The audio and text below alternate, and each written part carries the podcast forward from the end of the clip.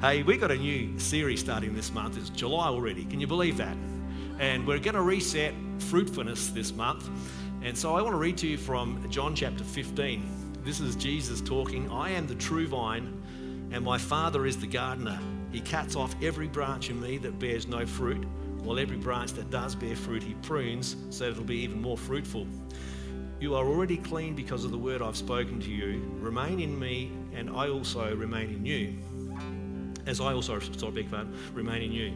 No branch can bear fruit by itself, it must remain in the vine. Neither can you bear fruit unless you remain in me. Um, what a fantastic scripture about connectedness, about being connected to the source of life, Jesus Christ. Um, I found myself reading that and thinking about. I went online and looked up um, some information about pruning because those of you who know me and listen to me preach over the years know I am a confessed, hopelessly inadequate green thumb. I kill more plants than I actually let live, and uh, so uh, even pruning roses is something I don't do because I don't know what I'm doing. I, I just get the secateurs out and I start cutting. Next thing, there's nothing left. Uh, roses, being what they are, are pretty hardy. They can handle that. So anyway, I, I found some information about vines and vineyards, and I got some notes here, and I, I might get back to them in a, a little while. But then I had this brainwave. I got this incredible legend in our church called Dion Albrecht, who is a vineyard manager. He looks after vines as a living, right? So I've asked him, I said, can you, it's, it's the right time of the year to bring some prunings in. We might have a little chit chat. So grab your uh, equipment there, Dion, and come and join me up here on the stage. We need a microphone, uh, somebody, please. Fantastic. That's good to go. Is that good to go? Yep. Welcome, Digger. Come on, give him a, a warm C3 Adelaide Hills welcome. You're going to need to hang on to that as well because you're going to need to talk into that in a minute. Now, Dion, tell me what we've got here, and uh, we'll, we'll, just, uh, yeah, just tell us what we've got.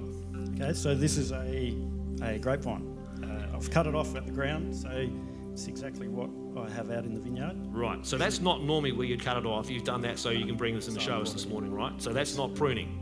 no, according to me, that's that drastic is, pruning. That's drastic. Would, would, that actually kill the thing, or that that'll come back? Uh, no, it will still reshoot. It will reshoot. Yep. Okay. So what do we got here? We got the, the main trunk coming up, and yep. a couple of little uh, what do we call these coming out here? Uh, so we have the main trunk coming up, and then uh, we've got canes, which these are called canes. These are canes. So what, what's this bit here called? Is that still is that, that a is, branch or that is a cordon? A, a, what? A cordon. Did you know that? Give me a wave if you knew that was a cordon. Oh, Kylie, inside knowledge. I'll hold that for a minute. Yep. Okay. So let me uh, let me ask a question of these canes. Did they have grapes on them last season? Yes, they did. All of them would have had grapes? Yes. So they would have been hanging down like that? So if they're fruit bearing canes, why do we need to cut them off and prune them? What, what, what's going on there? Uh, so you can cut them off to shape the vine. Uh, Just to make it look? To make it look good. Okay. Um, so you can get machinery down the row so it doesn't get too big and bushy. Yep. Uh, or you prune them to promote new growth. Okay, so talk to me about that. What, what, happens when, where would you, if you were pruning one of these, so let's assume this was growing in the ground. Um, I might hold it up like this for you so you can let go if you like. I'll hold it, that's even easier. If you were going to be pruning this to be a fruitful vine next season, where, where, what would you do with all these canes? Where would you cut them off? Well, there's two different ways of pruning. Yep. So there's a spur pruning or a cane pruning. Okay, tell us. So spur pruning is where we chop all these canes off to a certain amount of buds and they leave little spurs. Right, so or, that would be just the, those. That, yep, makes it. Everyone got that yeah. picture of that? Yep. yep. So that's spur pruning. Or cane pruning, where we chop all that cordon off and we leave just this one cane and we can wrap that and tie it back on. Right, and what happens to this one? Same? Or does he get taken off as well? well you, you do it on both sides. Both sides. So that would be cut there, yep. say, and cut there. Yep. So which one's more f- fruitful? Are they both like if you compared them? Depends on the variety. So it's the type of grape. Yeah. So this, let's just say that the sort of fruit you want will determine the kind of pruning you're going to do. Yes. Wow. Okay, that makes good sense. Now it's winter time. Tell me why do we? I'm assuming we prune uh, vineyard vines in winter. Why don't we do it in the middle of summer when it's got, I mean, let's just say straight after we got the grapes off, we just get stuck into it because I'd do that. There would still be all the leaves and on, on the vine, so you wait till winter time, uh, the vines start to shut down, oh, hang on, what do they do? they shut down. They, What does that mean? they suck in all the nutrients out of the leaves and store all that in the roots. Is that why the leaves go brown? Yes. Didn't know that, did you? No, they don't go brown because they're just dropping off. It's because the vine is withdrawing the moisture out of the leaves back into the root system. Wow. Okay, this message is getting better every moment. Alrighty. Um, I actually just come over here for a move it closer. I read this. Just tell them this might be this was off the internet, so it probably isn't true. Okay. This guy, he's supposedly a, a leading horticulturalist called Dr. Peter May. He made this comment One of the main jobs of pruning is to tell the vine how many bunches of grape you want it to produce and to ripen in the following year. Would that be, would you say it that way? Yeah, that's correct. So, so, so what? It, so, what would you uh, just talk to me about that? So, we just talked about that with the spur and the cane, pretty much. So each of these this cane has buds, Yeah. and inside those buds are bunches Already. already. What? So you could you could put them under a microscope, and that bud, Yeah. and you can see how many bunches that's going to produce in springtime. Far out. That's awesome. So, well, okay. Well, it's like, whoa, man, this this is fascinating stuff, right? So, does does a, a skilled pruner know what sort of buds, good buds, look like just by looking at them, or is Uh, kind not- of just no, not generally. You um, you can go out the vineyard and randomly choose vines, Yep. cut off the whole cane, Yep. and take it back to a lab, and they will look inside the buds and determine how far out on the on that cane, Yeah. uh, how many bunches are going to be in those buds. So that will determine where you could cut it. Yep. Whether you leave two two buds or maybe three or four. What a science, huh? What a skill. Okay. Well, I reckon that's plenty of questions. If you've got any questions about pruning vines, he's the man to speak to. Do you prune roses as well? No, I don't. No, Just joking. Thanks, Dion. Give the, give the microphone to Shane on the way down. It'll be good. How cool is that? Thanks for bringing that in, man. That's awesome. How good's that? Did you learn something there? I did. It's like, wow. We got some talent in our church. Sort of just hiding. Digger's one of those guys that hides in the back, doesn't like. He was in his uncomfortable zone up here. So thanks, sir. I really appreciate your help. You did a great job. Awesome. So pruning is an interesting part of a horticulturalist's um, life cycle on an annual basis, right? Just want to highlight a few other comments that this article put on. It said, um, couldn't help but notice the language used in this article. Are you pruned to secure a good crop? Agree with that? Yeah. Uh, prune every year as part of routine maintenance. So I want you to just think we started off with He's the true vine, Jesus, and his father's the gardener, and he cuts off every branch that bears no fruit. We're going to come back to that one. And he prunes every branch that has got fruit happening. You go, that's an interesting conundrum because we kind of, I don't know about you, but I feel like why would you cut off what's working? And sometimes you, it just needs to be cut off so that it can work better in the next season, whatever that is. Prune to control the amount of fruit that is set. Wow. That might be determined by the age of the vine, maybe. You might work out whether that vine can handle that many grapes. Would that work, Digger? Yeah, okay.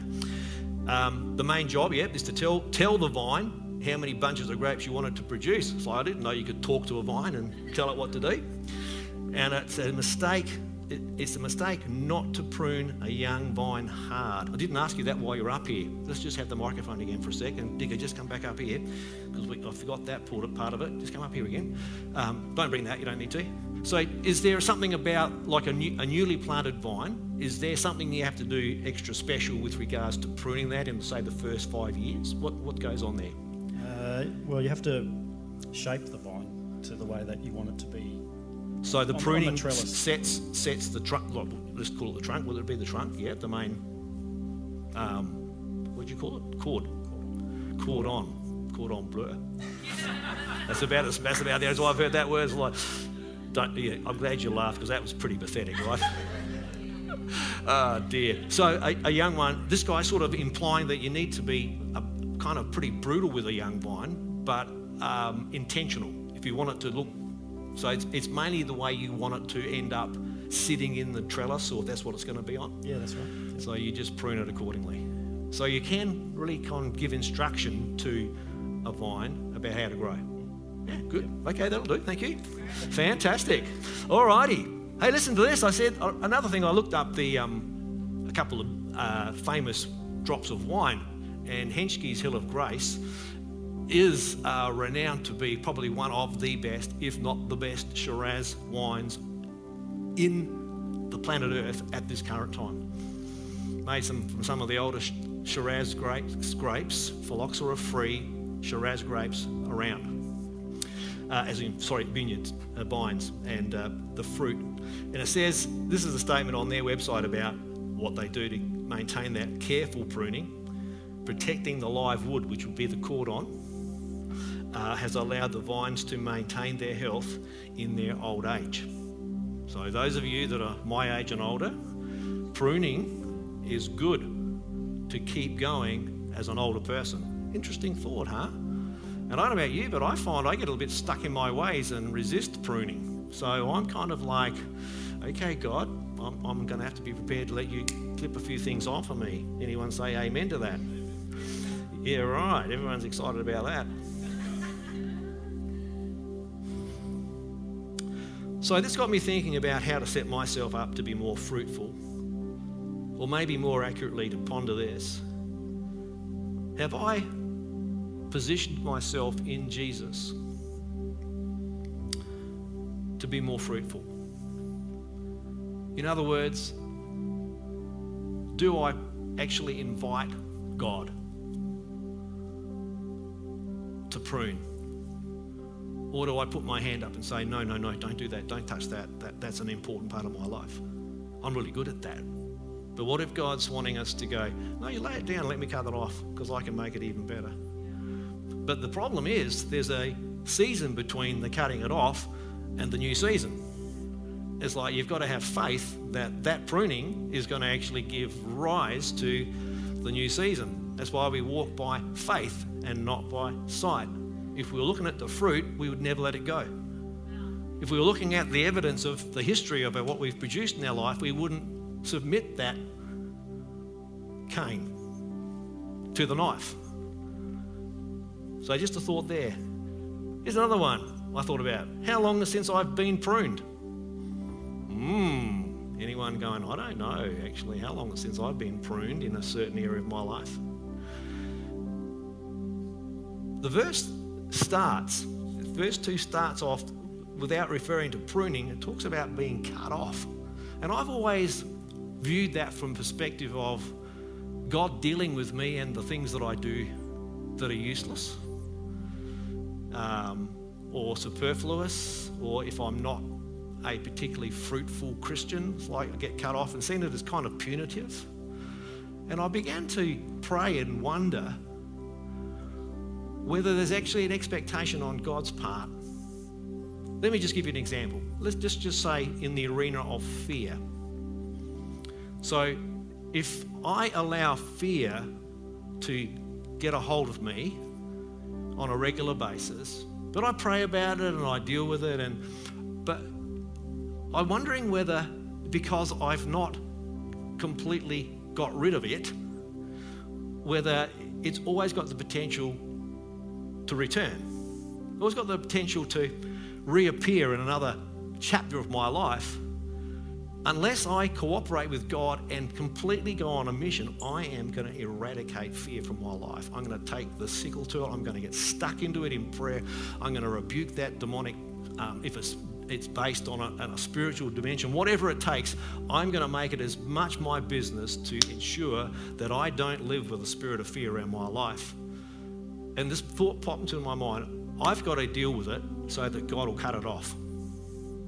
Let me say that again. I've got to deal with it, not by myself, but with His help, in order that he can cut it off, then it can never reappear. In other words, it's a done deal. Once that branch is cut off, it says it's going to get chucked into the fire later on. It's like, never have to worry about that again. All hell can break loose, but fear's not going to get a hold of me. I might say some other things that aren't so good, but I won't be full of fear. I might be full of uh, something else, just ticked off. I might get grumpy. I might just get indignant. I might get cynical, but I'm not going to get filled with fear, for example. Okay, does that make sense?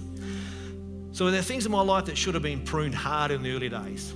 I like the fact that a young vine um, needs to be pruned in a certain way to fashion how it will grow. That's what discipleship is.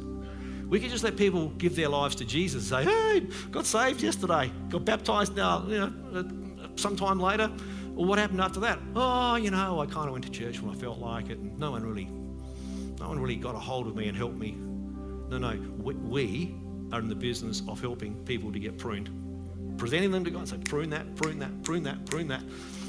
Um, and fashioning them to grow up into a fruit bearing part of the setup, right?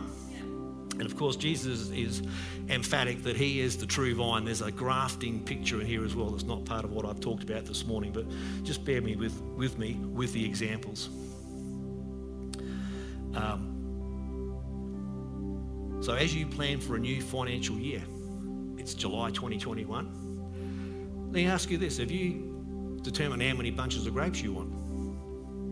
How much fruit do you want in your life in this year? Because that'll determine what sort of pruning you're going to want God to do. But if you haven't got any plans, I get the impression He's probably not going to prune.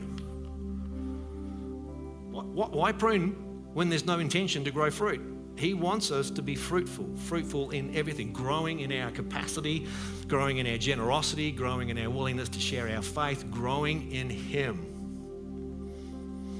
So I'm asking this question Have I, of myself, have I invited God to prune me so that I can produce? What is it that you're dreaming of achieving this year? You're just hoping because you pray about it, it's going to work. What happens if it actually not only is that, but it involves submitting a part of your life, my life, to God and say, prune that. This is really good. I actually like, I, I think I, I'm a reasonably competent preacher. I should be after 25 years. But I kind of want God to prune it. I want God to cut it off so it's even more fruitful. I want my capacity to share my faith pruned so that I can be more competent and confident to share my faith with people that I might encounter. I don't know what it is that you're hoping for in the way of fruitfulness, but let's ask God if it's of Him to prune it so that it's more fruitful. That makes sense. Here's a challenging question Am I willing to have growth in my life pruned hard to make way for more fruit? Sometimes it's really hard to stop something that's working. But sometimes that's what it needs. Sometimes it needs to just be recalibrated. Um, this is a tough one. Inviting something that appears good to be removed because it will stunt the growth of the future seasons of that particular. It's just an amazing thing. So I reckon I've shared enough thoughts around that. Dion's helped us to get some visualization in there. How's your little cane looking? Has it been snipped off? Um, the other thought I did have, just I want to just recap with this and finish up with this thought, is it's winter time. You prune a vine in winter. Dion explained about the, the nutrient level of that. But let's use the metaphor, the analogy for us to think about what does that mean for you and me? When we're in a tough spot, when life's complicated and not a lot's happening. You look at the vineyards around the Adelaide Hills now, they're all kind of a little, they look a little forlorn, don't they? Poor little things out there in the paddock, just all that's left is less than that. Uh, it, they're just there. But you and I both know that six months from now, they will be filled with green leaves and getting ready for a bumper harvest of grapes from about February next year right through that vintage. And it's like, we know that, but they don't look anything like it now. And I want to encourage you if you're looking at yourself at the moment, and maybe you feel like you've been pruned hard, there's just, there's not a lot of food in the pantry of your life. It's kind of like, what are we going to do now? my encouragement is to trust that God, when you're connected to the vine, is going to put His sustenance through you, into you, and out into your wings of your life, and you will be a flourishing plant sometime down the track Hang in there. Don't despair because it's winter. Get ready for spring. Get ready for summer. Get ready for the next season of life. Why don't we stand to our feet?